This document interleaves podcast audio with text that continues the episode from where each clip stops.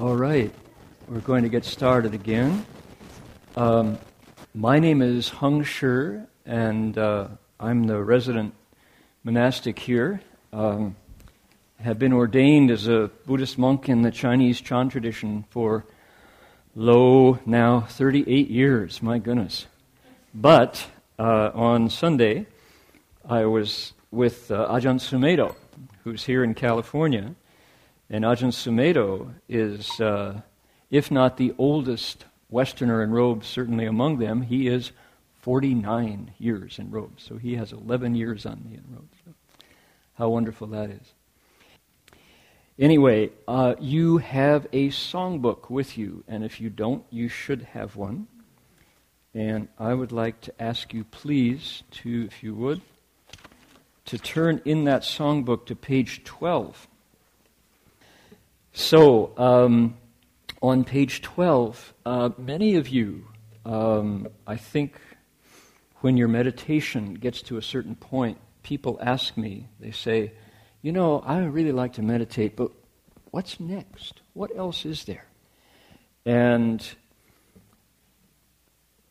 if anyone follows their Buddhist interest, be it through the Thai forest tradition, which is familiar to the Vipassana movement, be it uh, Tibetan traditions, or be it East Asian Buddhism, what you discover when you go back to Buddhist Asia is that the number one tradition is not meditation. By and large, people don't meditate in Buddhist Asia, at least in East Asia. They chant. Devotion is the number one practice. In terms of yoga, it's bhakti, bhakti yoga, where you pour out your heart in devotion, in praise to divinities such as Amitabha Buddha or Guanyin Bodhisattva, the, the woman in red, and the one, the whole altar in the back is Guanyin Bodhisattva's altar. So, the, the notion of praise, which is not at all unfamiliar to, to people raised in Judeo Christian traditions, is very much alive in Buddhist Asia. So, page 12 gives us one of those. This is Praise the Buddha. And uh, this particular tune, um, the, the, the lyrics, that is, comes from a praise that we do once a year on Wesak Day, on the Buddha's birthday. And it goes, Tian Shang, Tian Xia, Wu Ru Fo, Shi Fang, Shi Jie, Yi Wu Bi, Shi Jian So Yo, Wo Jin Jie, Ni Che Wu Yo, Ru Fo like that, which is the first verse. Upon the earth, below the sky, the Buddha has no peer. In ten directions, everywhere, he is beyond compare. Down at the bottom, the last stanza, I've searched around this whole wide world, and now I can declare you'll never find a wiser one than Buddha anywhere. Why, yes, it does rhyme. Thank you very much. Thank you, Mrs. Stotzenberger, my third grade teacher. What about the in Toledo, Ohio? Now, what about those three middle verses? He's gone beyond duality. He's never born again. The Buddha had his last birthday when he came out as Prince Siddhartha. With wisdom bright, he blesses me. He knows my joy and pain. There's a sense that the Buddha goes right through the surface to understand what's going on inside. He walked the noble middle way there are people who will say that among the Buddha's uh, most significant accomplishments, there are different opinions on the most outstanding, but the middle way, avoiding extremes, is certainly a uh, hallmark Buddhist accomplishment. He walked the noble middle way with strength and purity in dark of night and light of day. His kindness touches me. He's not divine, but he's awake. Anybody know the source of that line? That's in Chinese they call it a dian gu. That's a, a classical allusion, not illusion, allusion, right? It refers to a story. You know that story? Great story. They say that um, when the Buddha, the word about the Buddha's teaching ability and his wisdom started to spread um, in the forest and in the, the caves and in the plains of India, people started to flock to him, other sadhus and other devotees. And teachers would fall asleep at night surrounded by their 400 disciples and wake up in the morning all by themselves and see their 400 disciples across the river under that tree with that tall monk over there, you know. So this happened regularly, and the Buddha had 1,250 disciples who followed him, all of whom, by and large, came from other groups, right? So all of you Jubus, you're completely following tradition. So, you know, so. So um, one day a Brahmin who was, you know, one of Shariputra's peers or one of uh, maybe it was Subhuti's brother, one of the teachers, just was so upset because he'd lost all his disciples. And he thought, I'll get this upstart. He saw the Buddha approaching on the road, and he thought, ah, my chance. And you know, India, India has this tradition of debate where, you know, the fastest repartee is the one who, who wins the day. So this Brahmin was walking along, and he said, Ha! He said, I've been meaning to ask you, tell me, are you a god? And one of the best parts about this story is I get to be the Buddha, you know. So, so you all can check my accent, see whether. You know. So the Buddha said, "No, I'm not a god." Well, well, are you a demon? He said, "No, no, I'm not a demon either." Are you an avatar? No, I'm not an avatar. The Brahmin's getting more and more rage. What are you? He said. The Buddha said, I'm awake. And the Brahmin put his palms together and followed him under the tree and sat down and, you know, became one of the chief disciples. So, so he's not divine, but he's awake. That whole story is in that one line. So, he's neither come nor gone. He is Tathagata, one who has come thus. I find him in each blade of grass. He is the wisdom sun. And you know the tune, and the small cameras on the walls will be recording if you don't sing.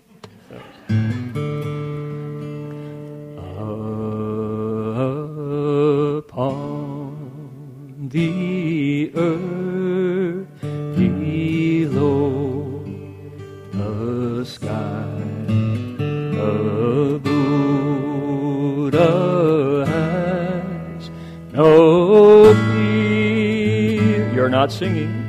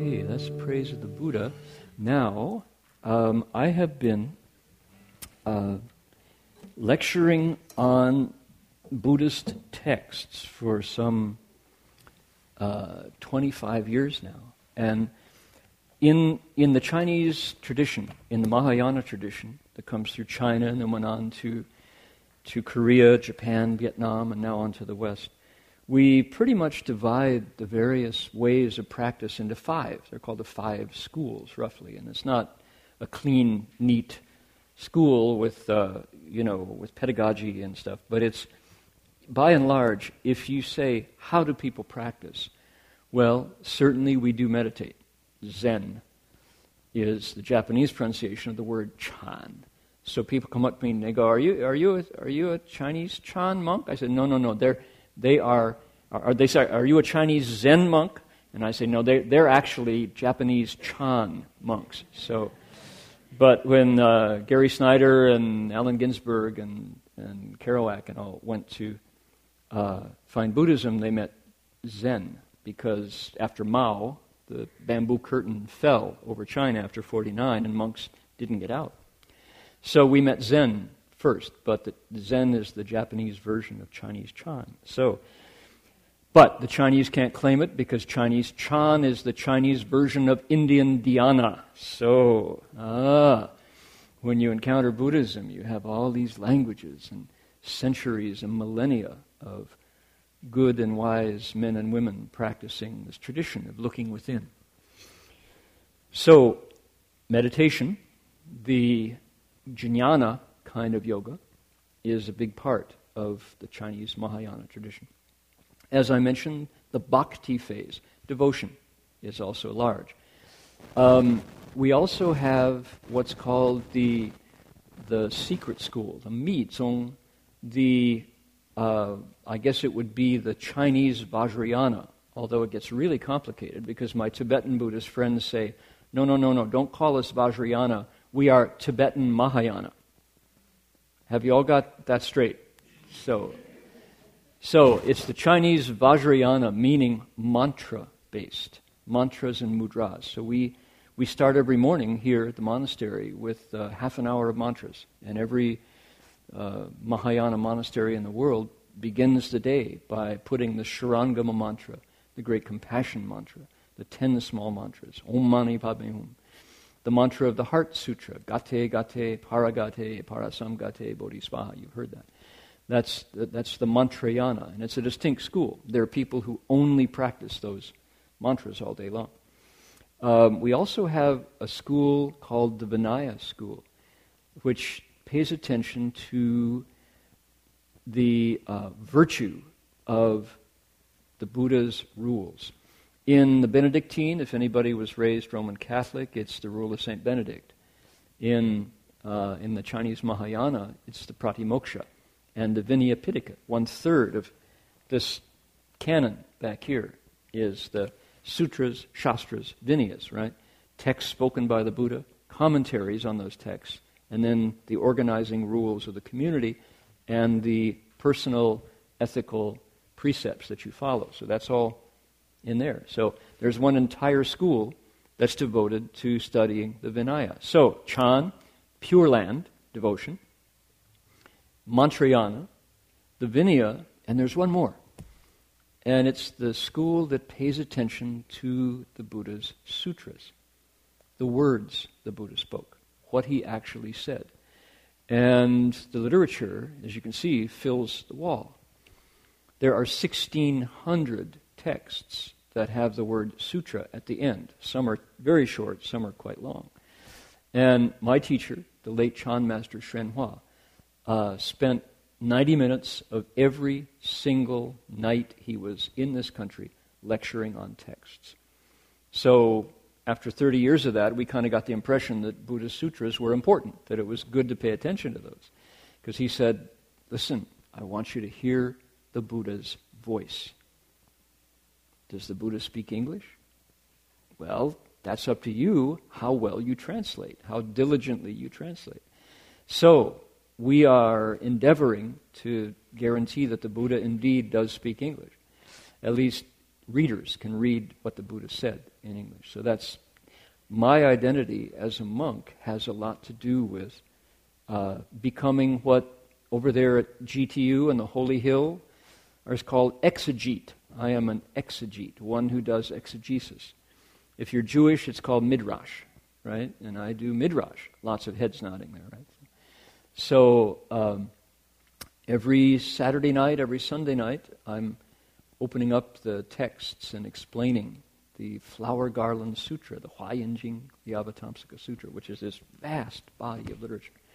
And so, you know, we who begin, I started with Zen.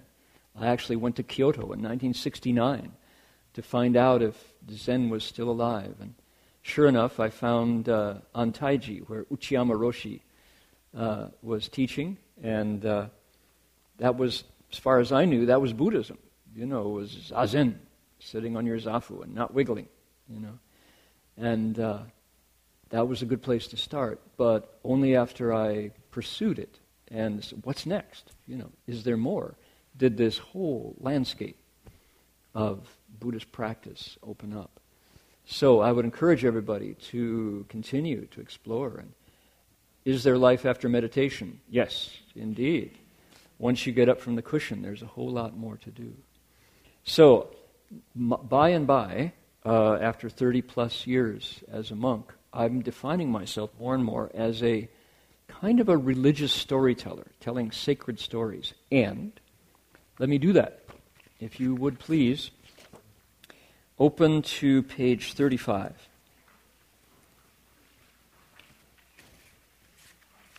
And I have to say, it was James James Baraz, who started me on this, uh, on the musical side of it.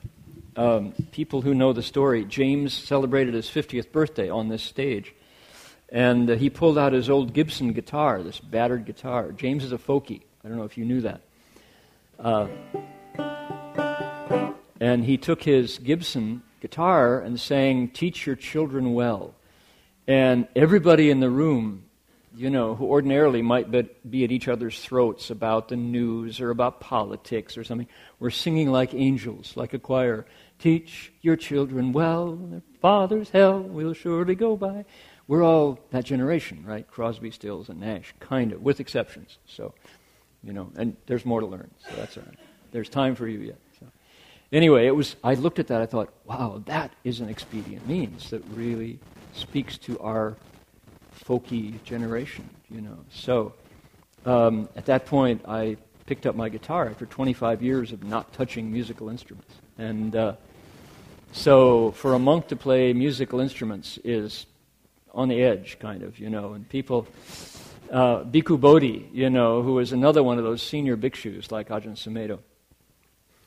Everybody, we had a, a Sangha conference in Sacramento, and here was Bhikkhu Bodhi, and, and I had brought my guitar and everybody was kind of going, what's Bhikkhu Bodhi going to say?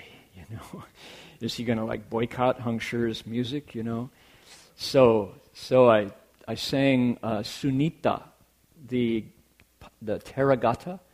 The, these Therigathas are these incredible poems of the original disciples, and the Therigatha are written by the Buddhist nuns. Incredibly powerful, ancient religious literature.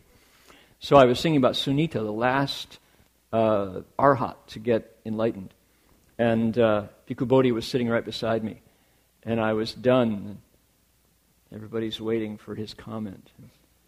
Bhikkhu Bodhi says, You know, if, if there was one rule that I would ask the Buddha to change, it would be the one that says monks can't play music. and everyone's going, oh. So, all right. So, on page 35.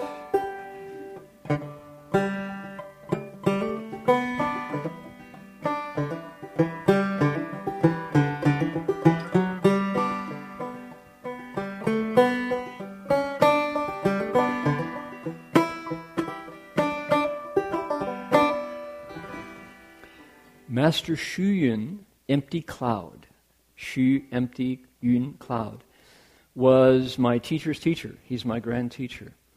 Lived to be 120 years old. Absolutely verified. Powered by vegetables.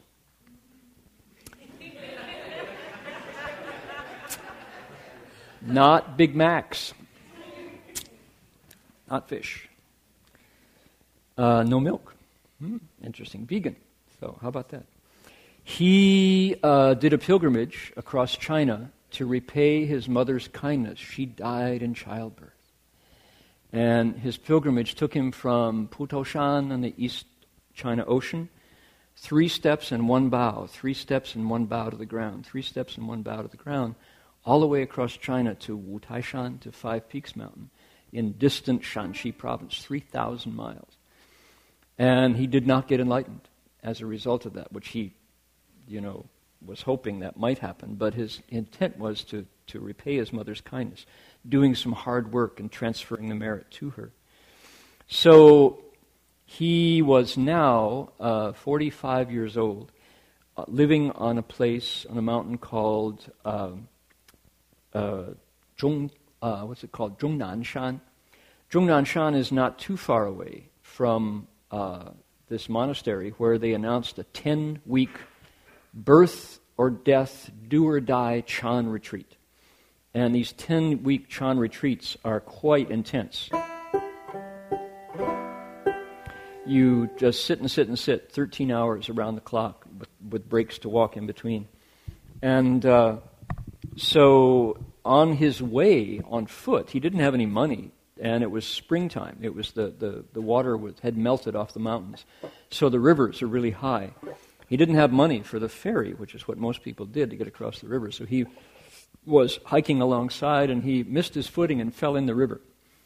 And he bobbed down the river for two days before it because the banks were steep. And a fisherman fished him out and caught a monk in his net. You know, it's not what he expected. So, so uh, they took him to the local monastery for him to recover. And he said, I, I'm carrying the registration requests of all the hermits on the mountain. I've got to go. And they said, But you, you nearly died. You're nearly drowned. Just rest. You know, why? You just rest. No, no, I got to go. They might not register it. And I made a promise. They said, Okay, so they sent him off, and he arrived at the monastery where the Chan retreat was happening, more dead than alive. Right? And so they looked at him, and he was China's most famous monk at the time. And they said, Oh, you've come. We have to ask you to be the proctor for the retreat. You'll sit there with the incense and the, the, the, the stick, you know. And he said, No, no, no, I just want to meditate. Don't give me a job. You know, I don't want to be administrator, I want to meditate. And they said, But you know the rules. He said, I just got to meditate. I can't do it. He didn't mention that he'd nearly drowned in the river, you know. So, what are the rules? If you get asked to be an administrator and refuse, they have to beat you. Why? Because nobody would do it if, you, if they didn't have some, you know, enforcement. Everybody, everybody wants to. Everybody hates administration, you know. So, so monks are like that too. Yeah. So, so they had to beat him, and now he's like bleeding from every or and and his mind you, his ego was also taken a beating. So although it seems like quite a personal disaster, in fact, in terms of meditation, it's not so bad to just have you know uh, karma come out of the sky and beat you into submission, to tenderize you, you know. So so he was there meditating, and three weeks passed, four weeks passed, five weeks passed, and he was feeling very light and no obstructions. And at night, the last meditation sit before midnight, uh, the verger, this young man, came along with the uh, teapot, the iron kettle teapot, to put some hot water in his teacup for that last sit. And in the dark, misjudged, and splashed the hot water on his hand, he dropped the teacup. It went ching, and he was instantly enlightened. And he said, I've awoken from a dream, he said. And like any good Chan monk, the first thing he did was write a poem about it. If you're a Chinese Chan monk, you'd have to write a poem when you get enlightened. And I've included it for your edification. It goes like this 北自普落地，相声名利利，虚空分碎也，向狂心当下歇。He said, the cup hit the floor with a ringing sound and echoed in the air. Empty space, too, broke to bits. My mad mind stopped right there. Okay, and being an extraordinary Chan monk, he wrote a second poem, which goes Burned my hand, shattered my cup, broken for good my mind. Like my family, it's lost. People are gone. Words are hard to find. Okay? Looking the void right in the face. Right? That is not despair, it's beyond despair. It's utterly empty. Right? There's nothing. His mind shattered. He and empty space are one, right? The ego is completely transformed and subdued. So he and all living beings are one substance now. Broken for good, my mind. Like my family, it's lost. People are gone. He's, his wisdom takes him right through. He's deconstructed reality entirely, right? However, the principle goes that in the middle of what's called true emptiness, there is also wonderful existence. Life itself is a gift. Without asking for it, spring has come. The flowers breathe their fragrance to the sun. Mountains, rivers, the earth itself are just the thus come one, the Buddha. So, true emptiness, wonderful existence don't obstruct each other. When it's truly empty, then you see that all of this is a gift. Just put out your hand and it's immediately full. So here's a wonderful Chan poem. And I thought, wow, we got a song there. And I left the Chinese so people could get a sense of uh, the original to hear that poem. And uh, it, it, does us good to hear some language spoken by, you know, a quarter of the world. So.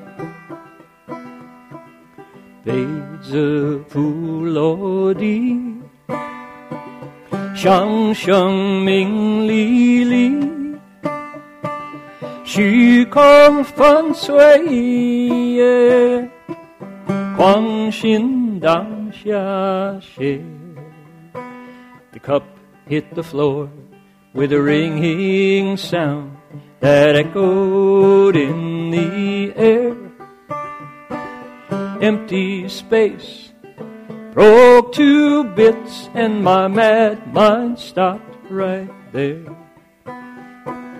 Beidze shang shang ming li li, kong sui ye, huang xin dang xia xie.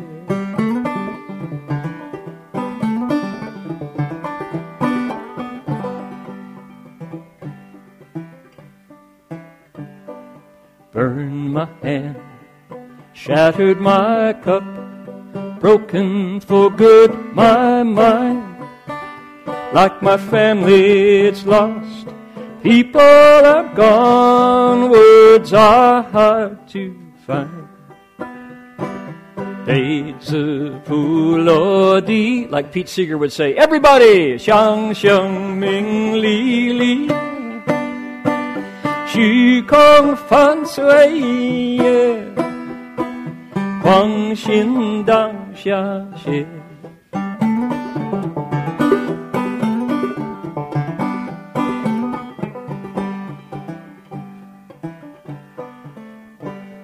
Spring here. The flowers breathe their fragrance to the sun. Mountains, rivers,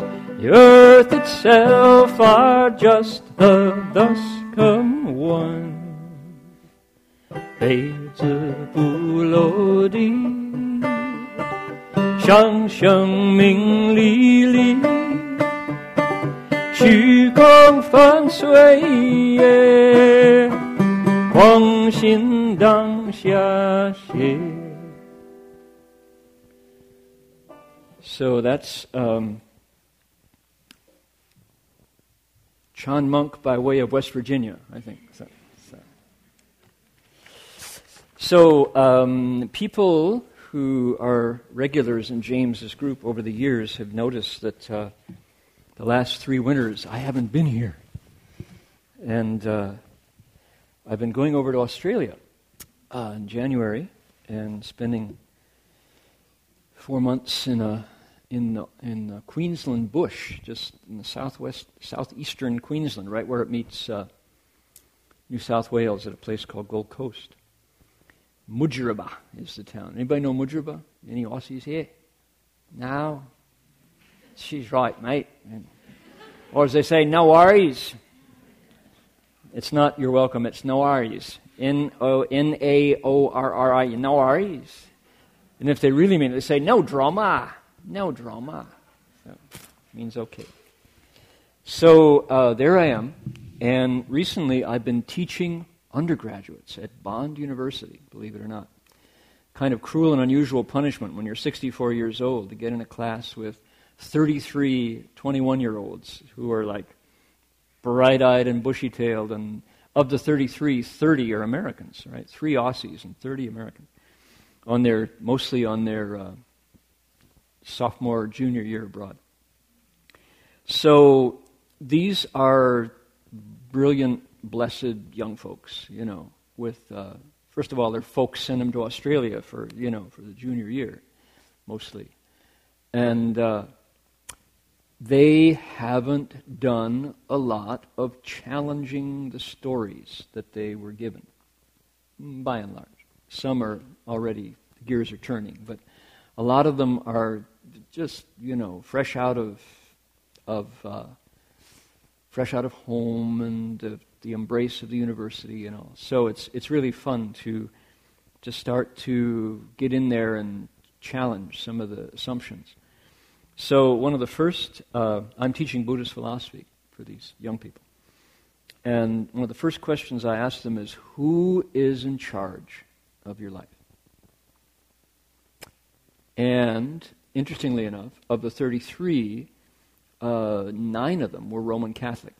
Probably bears out across the U.S., probably percentage wise. So I said, All right, I will ask you if I were to say, when you make a decision, when you actually have to choose, who determines the answer you, you finally come up with? Who's in charge? Could it be that it's actually God's will. And they're going, oh boy, this, I thought this was Buddhist philosophy. so I said, well, if it was God's will, what does that mean? It means there is knowledge of the consequences, the outcomes, and your choices are guided by a higher intelligence. Think of it as a big data bank and it's distinctly male, right? Long beard. And somehow his eye is on the sparrow, and I know he watches me, right? Even the tiny bird does not fall out of God's loving gaze. How many people would say that's the answer to the question? Who's in charge of my life? And some of the braver kids go, Well, that's true, isn't it? You know, I was always told that. They're good. I said, that probably, if you're honest, is probably the answer that most people would give once they start really thinking about it. So I said, now I know there are some of you here who are not Catholic, who were raised secular humanist, who were raised uh, with no particular tradition. Or some of you who may have been raised in a Hindu context, and the answer to who is in charge of my life is fate, destiny. Right? Destiny cannot be changed.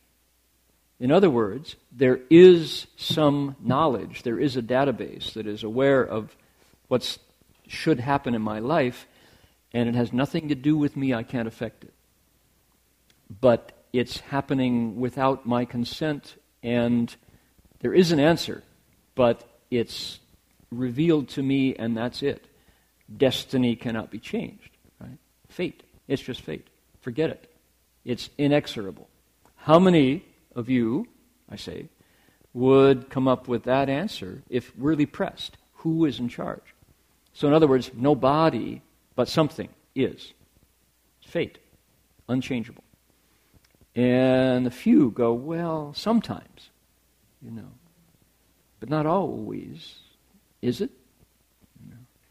I said, well, that's some people might give that answer. I said, there's another, another choice. How many people would say, when asked the question, who's in charge of your life?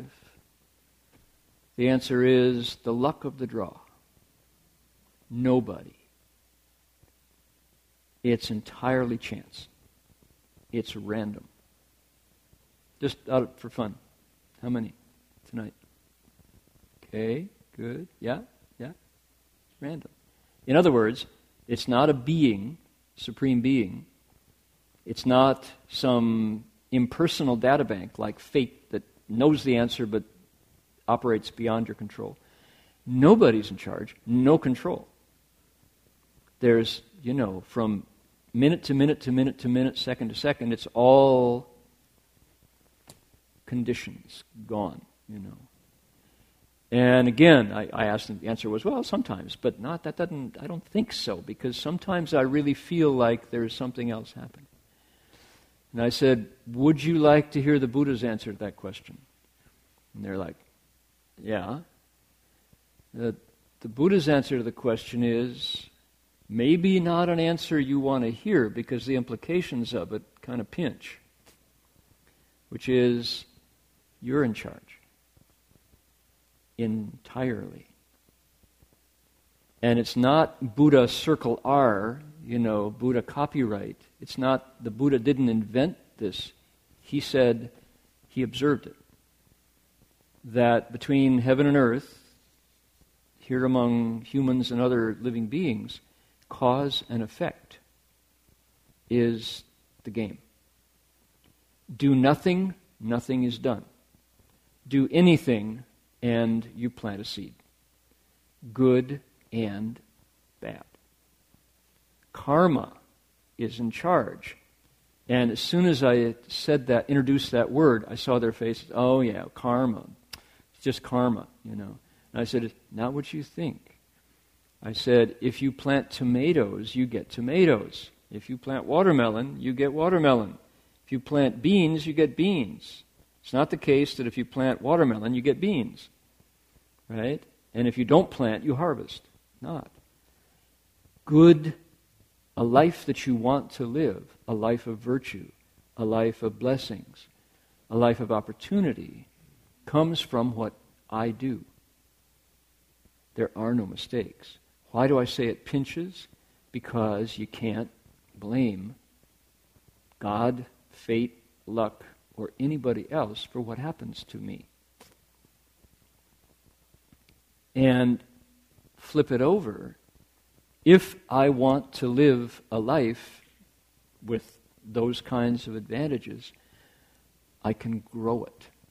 I can grow in my garden, plant those seeds, and the results arise. Just like crops. So that's what the Buddha reported. It's a garden, and we're the gardeners. Or it's a movie, and we are the scriptwriter, director, producer, actors, audience, reviewers, critics, and buyers of the DVD. When it comes goes directly to bin, you know. So that's interesting. And I said, what do you think of that answer? And they're going, but that means that, you know, it's like I have to take, res- oh man. so yeah, yeah. So I said, the nice thing about that is it's entirely fair. It does not privilege anybody.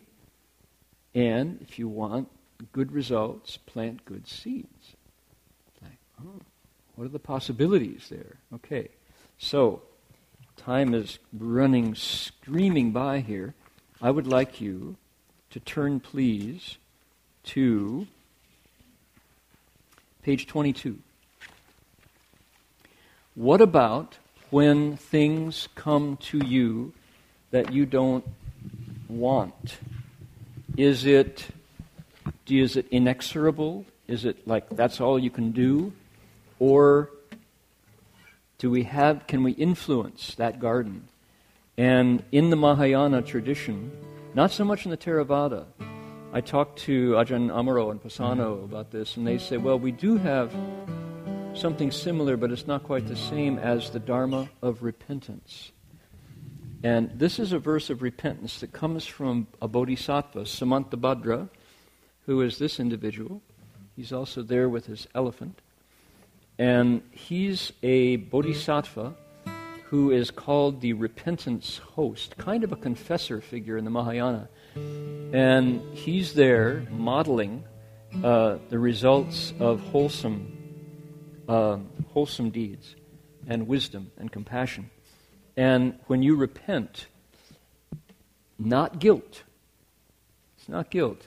It's cause and effect. It's like I planted that side of the garden with nettles, and every time I go out there, I get stung, and I'd like to pull them out and replant. Can I do that? And Samantabhadra says, Please, you know, here's the seed. You know, you plant, you do the work. So, this is the way that in the Avatamsaka, this sutra that I lecture, this repentance verse comes. And I did that same pilgrimage that Master Empty Cloud did. And every time I bowed, this is what I recited. So I recited this verse probably two million times in my life. But I did it in Chinese. 王羲所造诸恶业，皆由无事贪嗔痴，从善于意之所生，一切我今皆忏悔. This is the English translation, and see what you think. This is public domain. This is, these are the Bodhisattva's words, you could say the Buddha's words, on what to do when things you want to change them. For all the harmful things I've done. With my body, speech, and mind, from beginningless greed, anger, and stupidity. Through lifetimes without number, to this very day, I now repent and I vow to change entirely.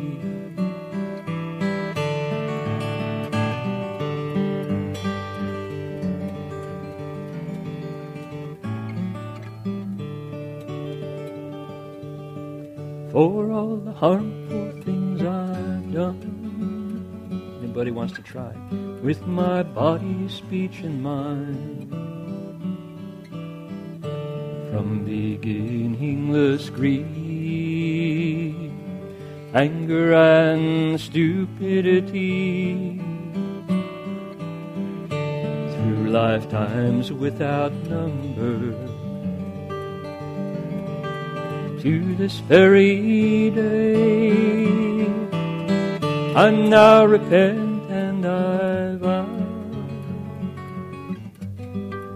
change entirely. It's not guilt, it's different. It's cause and effect.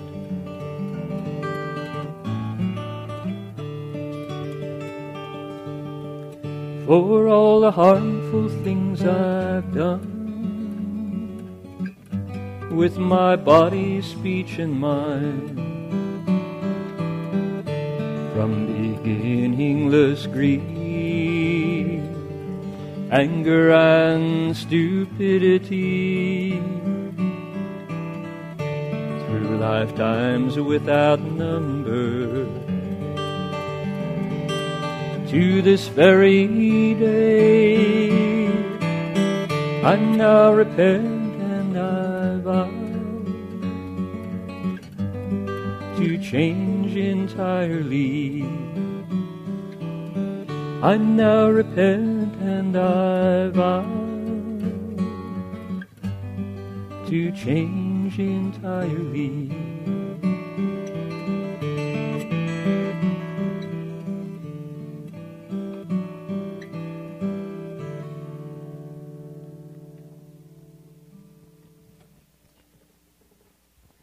Peter, Paul, and Mary popularized early morning rain, remember? So, um, if that principle works, then when we're faced with a world that seems to be exploding, we've got troops on the ground in Gaza, we've got airplanes shot down out of the sky. We've got a hole in Siberia in the permafrost that looks like it's a methane explosion. Uh, they're, they've looked at it and it can only have come from below. It, it wasn't a meteor. It's this huge football field size hole, which they say is the, they think may be the precursor to the methane fields rising up and heating up the globe like by four more degrees very, very, very quickly because that permafrost was holding on top of methane gas in swamps in Siberia, melting now. And we have the Brazilians hating the Argentinians, and the Argentinians hating the Brazilians, and everybody kind of happy about the Germans, kind of happy, you know. And, uh, you know, so it's a world of heat and Jerry Brown, bless his heart, let us know that it is the hottest year in California since records were kept. Not going back.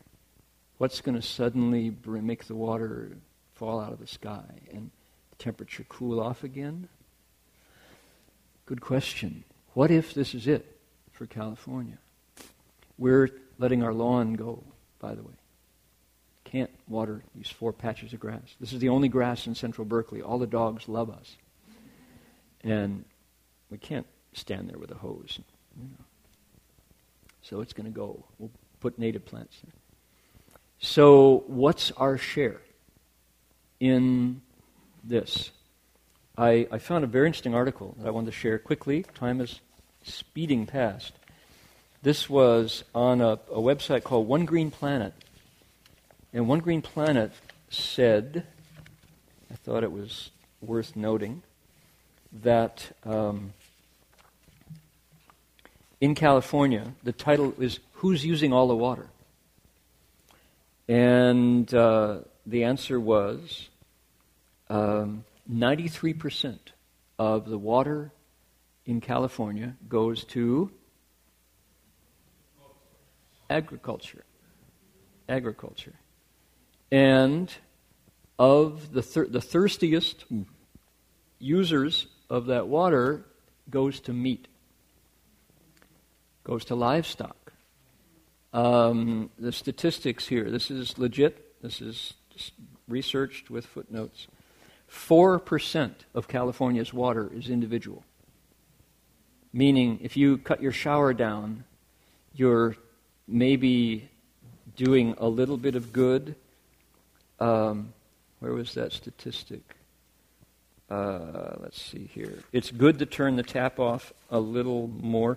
Most people shower every day an average of about seven minutes of hot water, with the shower head flowing out two gallons of water a minute. The Water Education Foundation calculates that every pound of California beef requires 2,464 gallons of water to produce. You would save more water by replacing a pound of beef with plant foods than you would by not showering for six months. Are you up for it? How much do you love your Big Mac? So, uh, household impact is a trickle compared to the flood of water needed to produce meat, dairy, and eggs, especially when compared to plant foods. A study at Cornell found that producing one pound of animal protein requires a hundred times more water than producing one pound of grain protein.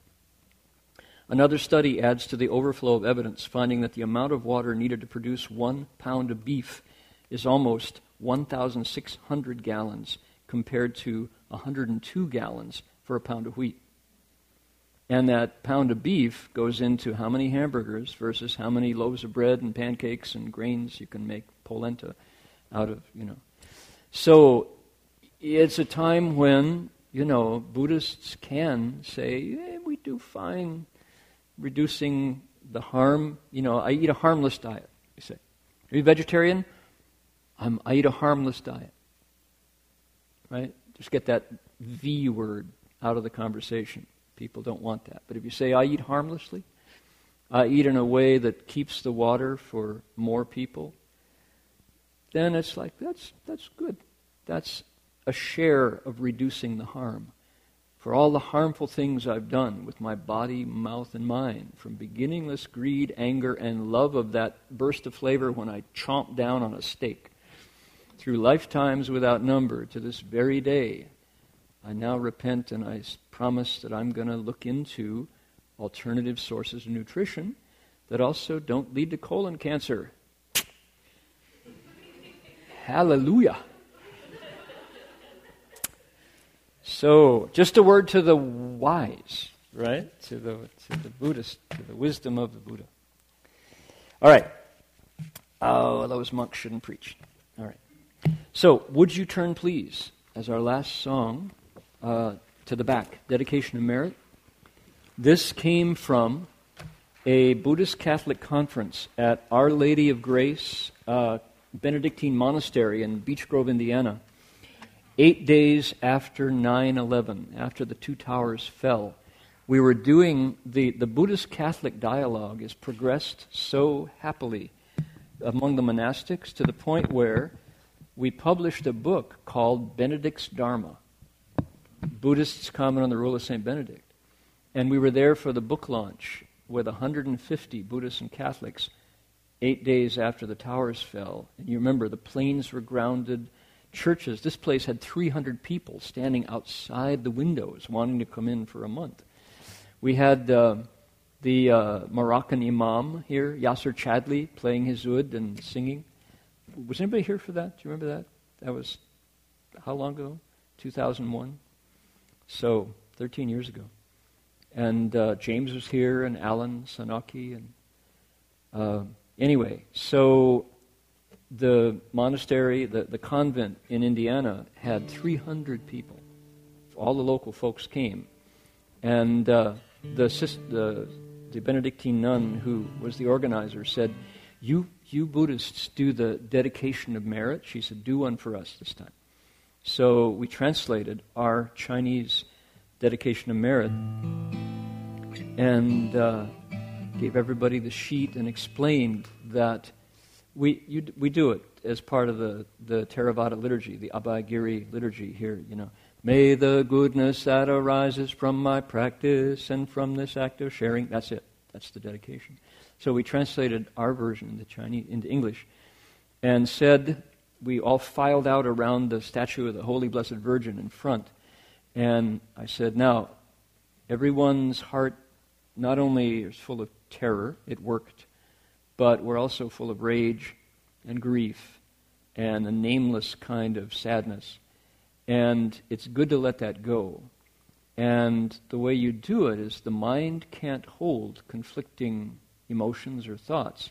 So consciously give all of that conflicted emotion back to empty space, and at the same time, the goodness that comes from being together with wholesome Dharma friends, like here tonight and every week here uh, with the East Bay Insight community. Um, send off that goodness to where it's needed. Where is it needed? Where you want to send it. It's your wish. And this is a practice of the bodhisattvas. I dedicate my merit to fill in the blank, and the, the bigger you can send it, the farther it goes, with the wish that fill in the blank. That's how the dedication is done. So, where do you want to send off your merit? When we do it together, it gets real strength. So that's uh, that's what I'd like to invite us to do right now, and uh, this is uh, the translation, and it's it's we'll finish our our evening tonight. And again, uh, thank you for inviting me to be with you. I came downstairs, so commuting to work, right, from upstairs. So. So please make that wish and we'll dedicate the merit.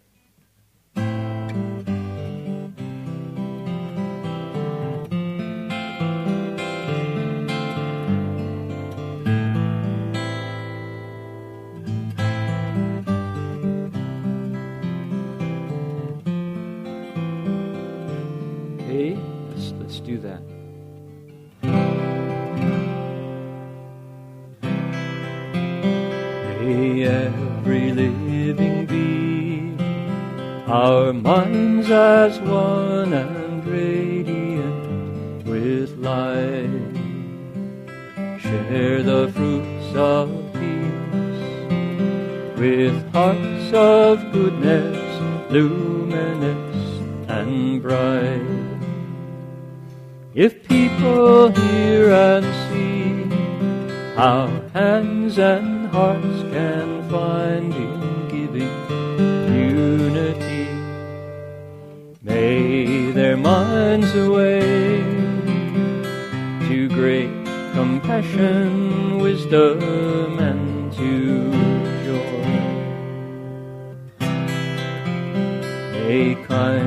find reward. May all who sorrow leave their grief and. May this boundless light break the darkness of their endless night. Because our hearts are one, this world of pain turns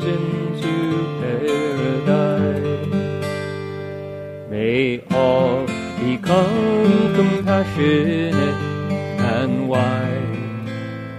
May all become compassionate and wise.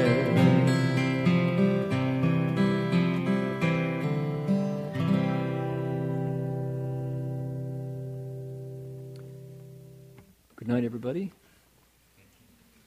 Who's in charge of your life?